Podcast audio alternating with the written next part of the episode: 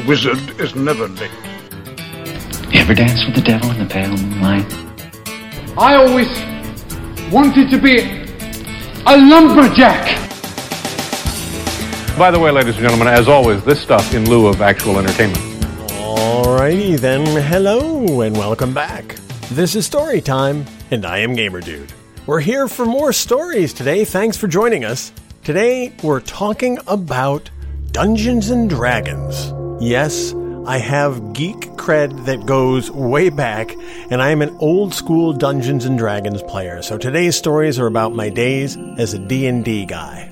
Now when I say old school, I am truly an old school D&D player. I played AD&D first edition rules. I had to go back and check because I know there have been many editions and I didn't remember which rules that I played. We're on 5th edition rules now. I was an AD&D first edition player and that's all I ever played. I played original Dungeons and Dragons from the beginning. Now, not from the very beginning. Dungeons and Dragons came out in 1974 and I didn't start playing till years later. But when I was playing, the only rules that existed were AD&D first edition. Now, before I dig too deeply, I know some folks are going to say, D&D, really? We're going to have stories about D&D? Dungeons and Dragons was cool. Let me tell you, it was cool. I loved it. It was a great game. It was a great way to interact with friends. It was a great way to hang out with people you enjoyed.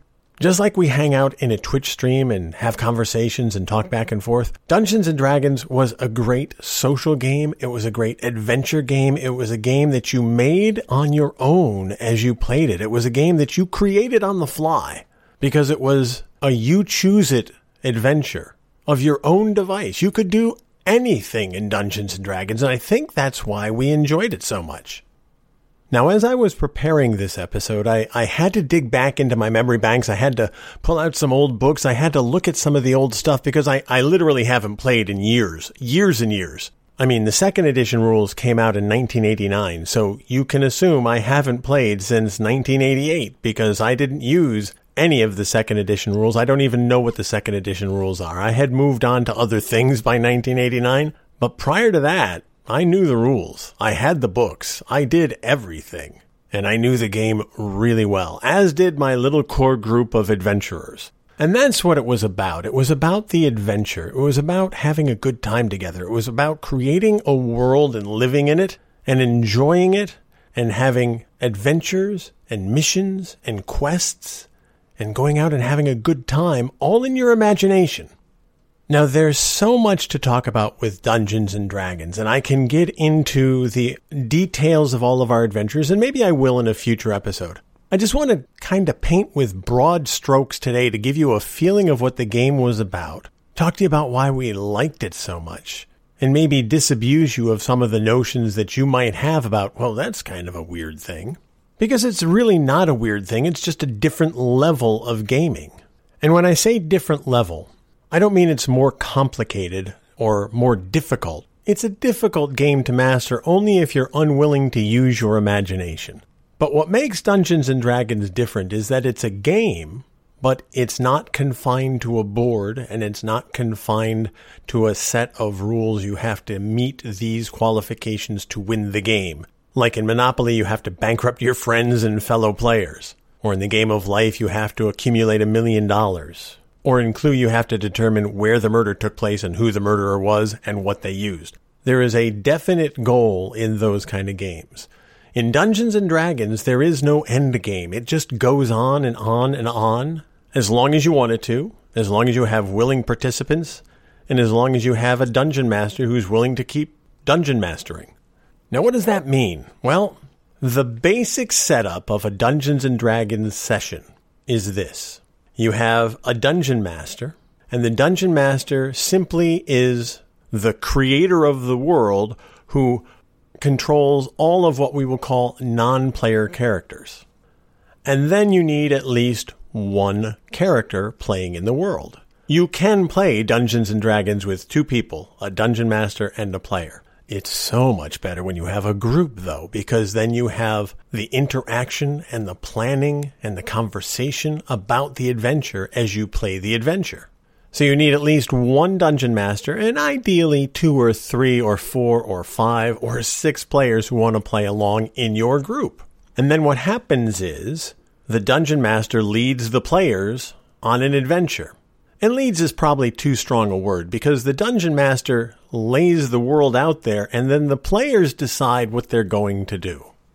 Now, all of this is set in a kind of a fantasy, adventure, J.R.R. Tolkien kind of realm. So you have magic and knights and clerics and demons and dragons and dwarves and elves, and they're all part of this, and you're interacting in this world. It's swords and sorcery is the best way to put it.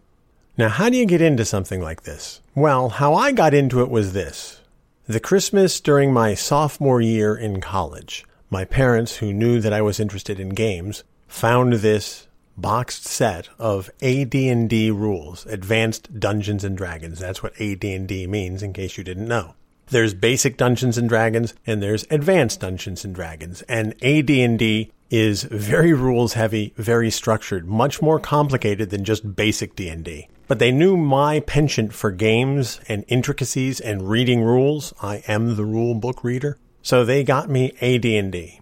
And when I tell you rules, there are tons of rules. I'll put some links up in the description to this episode so you can see just what some of the books look like. And when I say books, there were books. There was the Dungeon Master's Guide. There was the Player's Manual. There was the Monster Manual. Those were the basic three books that you used to not only create your character, but also understand the world in which you were playing. So my parents got me this set of AD&D rules back when I was in college. Now that's the perfect breeding ground for developing a group to play Dungeons and Dragons because you have a lot of downtime in college. If you're not out drinking or partying, you're sitting in your dorm between classes. And I had a group that we would hang around together. So when I got back to school after my Christmas break during my sophomore year, I brought with me my newly acquired edition of Advanced Dungeons and Dragons rules. And one weekend, one snowy weekend in Ohio, we sat down, three or four of my friends and me, and figured out the rules for Dungeons and Dragons. Now, me being me, I wanted to be dungeon master because I wanted to create the world. I wanted to create the world that everybody was participating in, and I wanted to run with it and see where we would go. And everybody else was fine with that because when it comes right down to it, dungeon master requires a lot of work. Dungeon master requires you to create a world to create a campaign, to create a story that everybody is interested in participating in. But not only are you creating a world, you have to create the players, what we would call non player characters, that the actual players interact with in this world. Now that may sound weird, so let me explain. What happens is each of the players creates a character to use in this world that the dungeon master has created. And when I say creates a character, you have the choice of several character classes, which I'll tell you about in a second. And you have the choice of the race that you want to be. By race, I mean human, elf, dwarf, halfling, which was the same as a hobbit, but we called them halflings because that's what they were in the rules. And you could be any of those races and be any of the classes, and you would create your character to live in this world. My job as dungeon master was to create the world. So let's say they all start in a place called the Green Dragon Inn. I have to create the Green Dragon Inn. I have to describe it during the gaming session. Now, this is the days before we had miniatures. This is the days before we had tabletop maps. This is the days before we had quick erase boards where you could write things down and then erase it really quickly and draw in something else. When we were drawing things in, we were using old school graph paper and pencils. And we had tons of graph paper because we did a lot of drawing. But not only did I have to create the Green Dragon Inn, but I had to create the bartender at the Green Dragon Inn. If there was a piano, I had to create the piano player. If there was a barmaid, I had to create her. If there were other customers in the bar that these player characters would interact with, I had to create them too. And when I say create, I had to have an idea of what these characters were like and what their motivations were and what they would sound like in conversation. Why? Because when you're playing Dungeons and Dragons, you're not just sitting there at a table. You have to describe what you're doing, why you're doing it, and what you want to do. So if, for instance, I'm playing a fighter and I want to go up to the bar and order a drink, me as the player character would tell the dungeon master, okay, I enter the bar and I'm heading up to the big bar and I'm talking to the bartender and I'm going to order a glass of mead. So now me as the dungeon master, I assume the role of the bartender. And you actually do play acting. Some people do more intricate play acting than others. We kind of got into our roles. So I would assume one of my voices, all right, what will it be, pal? And then the player character would respond and we'd act out these conversations about ordering mead or ordering food or getting a room for the night or whatever the interaction was going to be. And as we acted through these things, the player characters would step out of character to ask me, the dungeon master, questions. So if they were at the Green Dragon Inn looking for clues about the next adventure that they were going to go on, they would look around and see if there was a shady character sitting in a corner in a darkened booth. And I would put that character there. I would lay this out beforehand. And when I say beforehand, I would have the dungeons or the towns or the bars or wherever they were going to be all written out. And I'd have the full story arc laid out before me in notes so that if they were looking to the left and saw the dark corner and the shady character there, I knew where he was, I knew what his motivations were, and I knew what his messages would be to them if they ever encountered him. It was game design, but at a very basic level. It was pen and paper game design, and I had to lay all this out so that it would be an entertaining thing for them to do. So that's just the first encounter, going up to the bar and ordering a drink. Now, when you're playing the game, the players interact with each other, they talk to each other, they make plans together.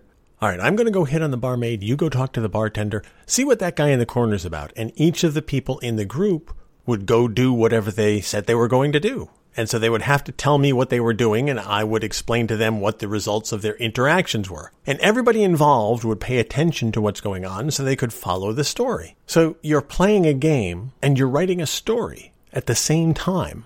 And if you're doing your job as a dungeon master well, the people are interested in the story. The players want to see what happens next and they want to take the next step. And if the shady character in the corner says, well, you want to go up the hill to the abandoned schoolhouse and behind the bookcase, there's a depressed stone that you're going to want to hit, and it opens up a door.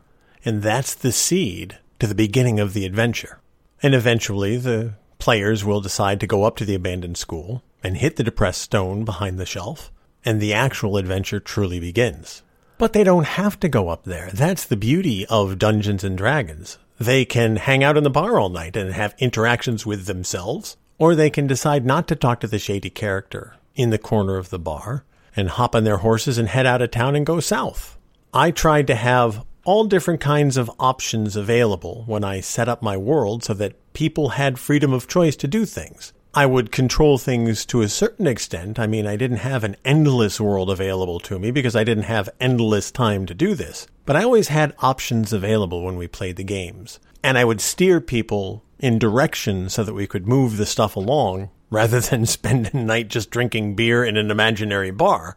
But assuming that they followed along and went on the quest that I had set up for them that night, the quest would involve doing a lot of different things. It could involve solving puzzles. It could involve running into trolls, not internet trolls, actual creatures from the fantasy adventure world. But those trolls might be roaming the corridors behind this abandoned schoolhouse. And then each of those encounters was governed by dice rolls. Now, what do I mean by that? Actual dice come into play. How does that work? Well, I'll give you a little background. Basically, each character and each monster you run into has hit points.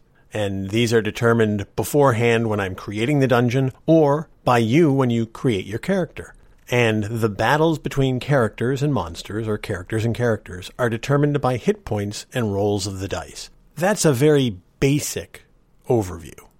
I could go on and on and on about character creation and the interplay between dice and algorithms. And th- there are so many numbers involved in the game. I don't want to bore you to tears, but when you see folks carrying bags of dice around and going to a comic book shop, you can probably safely bet that they're either into Dungeons and Dragons or one of the many other RPGs that are out there that involve these rolls of the dice to determine your fate. Now, one of the things that I discovered and that I loved about Dungeons and Dragons is the dice. For years and years, I only knew of six sided dice. You know, the standard dice that you'd get in a Monopoly game, for instance.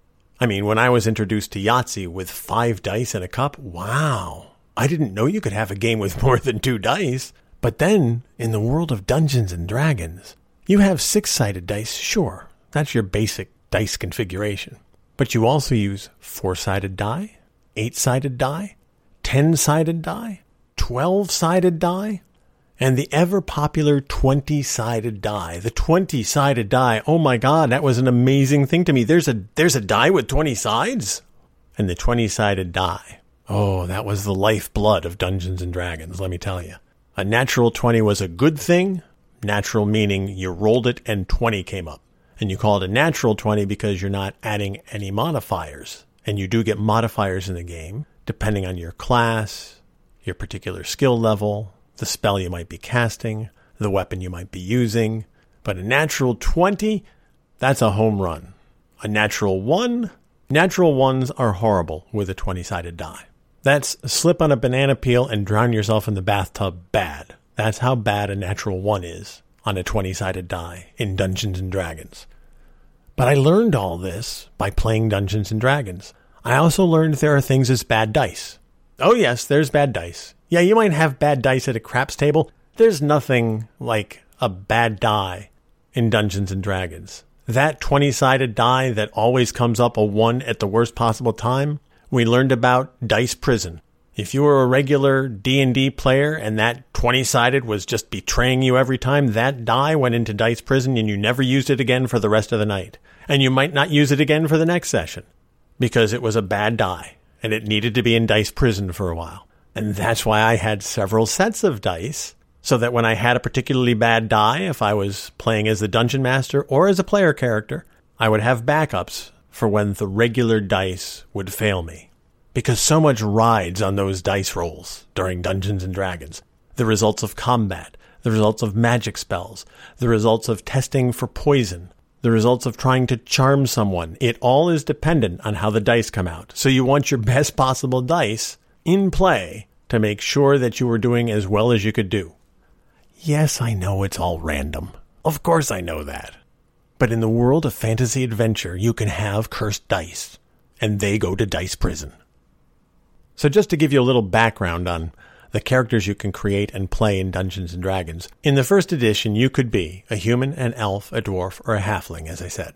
Then you had essentially five basic classes you could be. The classes were what your career was, for lack of a better term. You could be a fighter. You could be a magic user. You could be a cleric. You could be a thief. And you could be a monk. There was also the bard class, but the bard was a special class in the first edition rules. To be a bard, you actually had to change classes. I know this is a little too much detail, sorry. But just so you know, you had to start as a fighter, switch to a thief, and then you could become a bard. You had to reach certain levels. You had to have certain stats. But the bard was, to me, the coolest class. The fighter had a couple of subclasses. You could be a paladin, which was a really holy do-gooder, or you could be a ranger, kind of like Aragorn. Thieves could be assassins. Usually thieves became assassins if they had really low charisma, because nobody wanted to deal with them.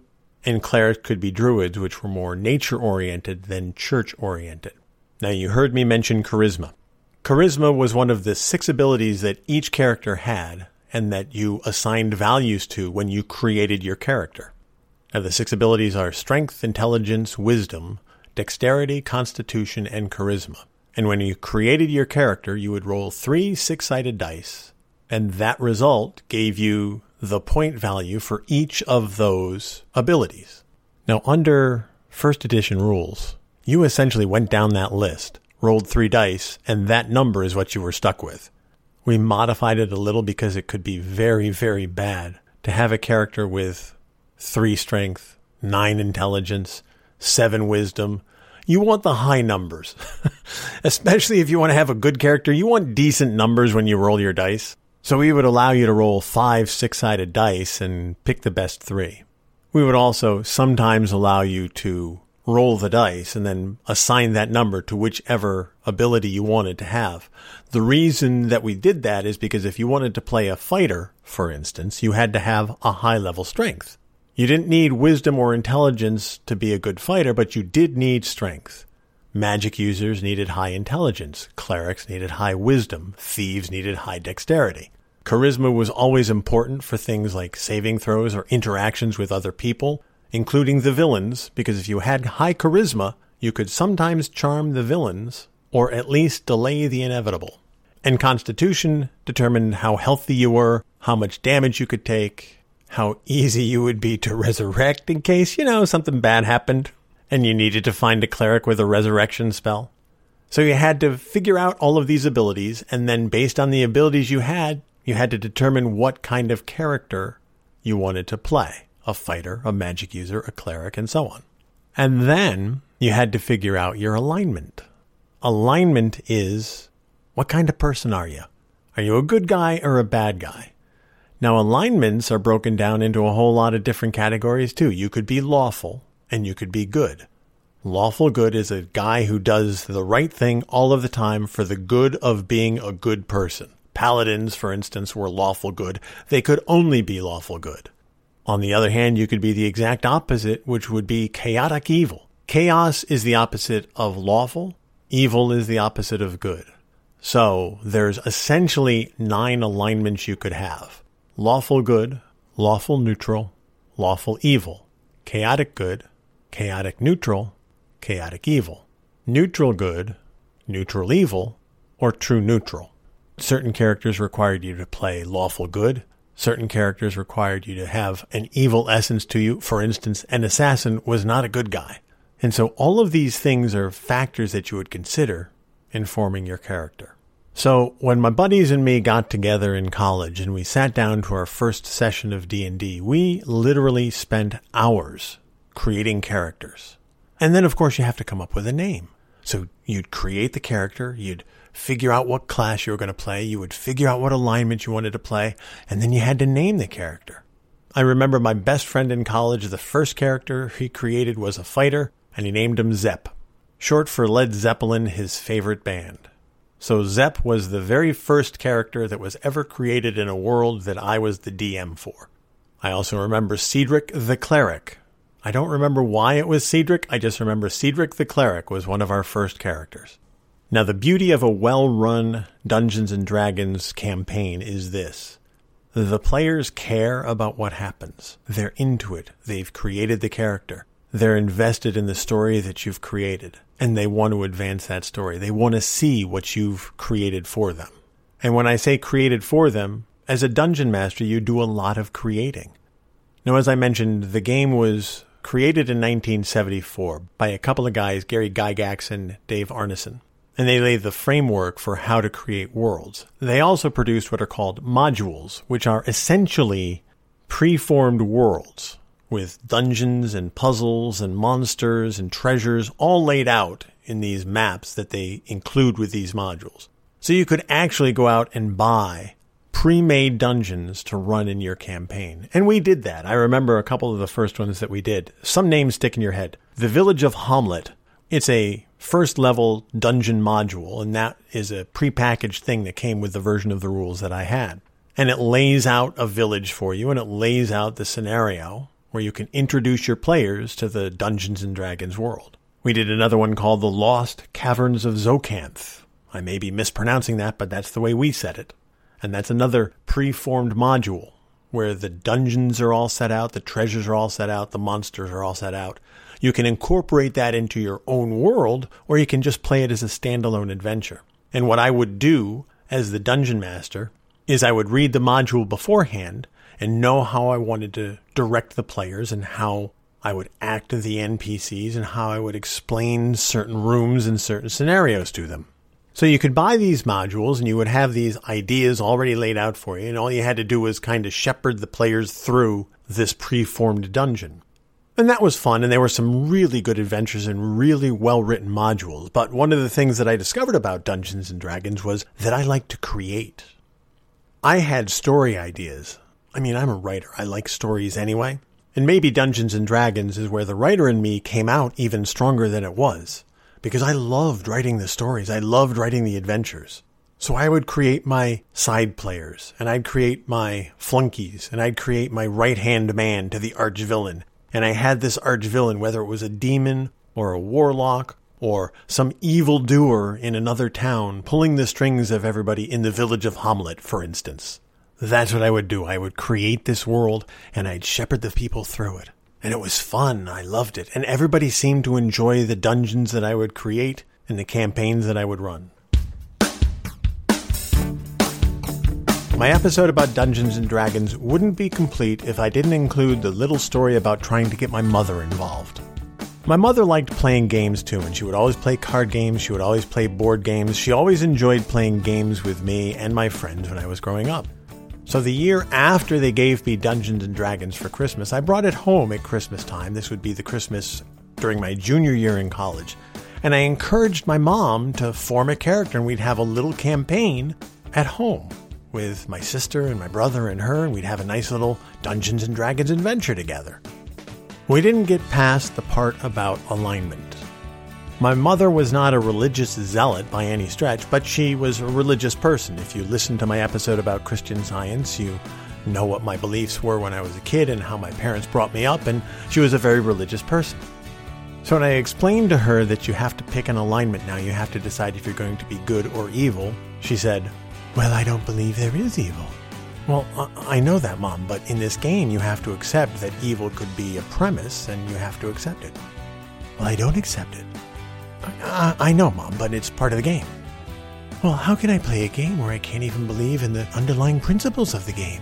Well, Mom, it's a fantasy. I mean, you've heard there's good and evil in the world. You could pretend that you're fighting only evil. Well, I don't accept the premise that there is evil. Okay, Mom, put the dice down. That's it. We're not playing. Where's the Monopoly board? So, our effort to play Dungeons and Dragons with my mother, short lived. There is so much more to talk about with Dungeons and Dragons, as you can probably guess. There was so much going on in our Dungeons and Dragons world, and I could obviously talk for a long time about it. There's also the whole thing in the 1980s about the fear of Dungeons and Dragons. Oh, yeah, there was a huge scare about Dungeons and Dragons going on in the 80s. And we lived through it, we survived, and thankfully so did the game, because it is an awesome game. But for now, that's going to do it for this episode of Storytime. Thank you so much for listening. I really do appreciate your support. I can't thank you enough for all of the time you spend with me and for giving me this forum to tell you my stories. I really do appreciate it. Until next time, you take care of yourselves, and I'll see you when I see you.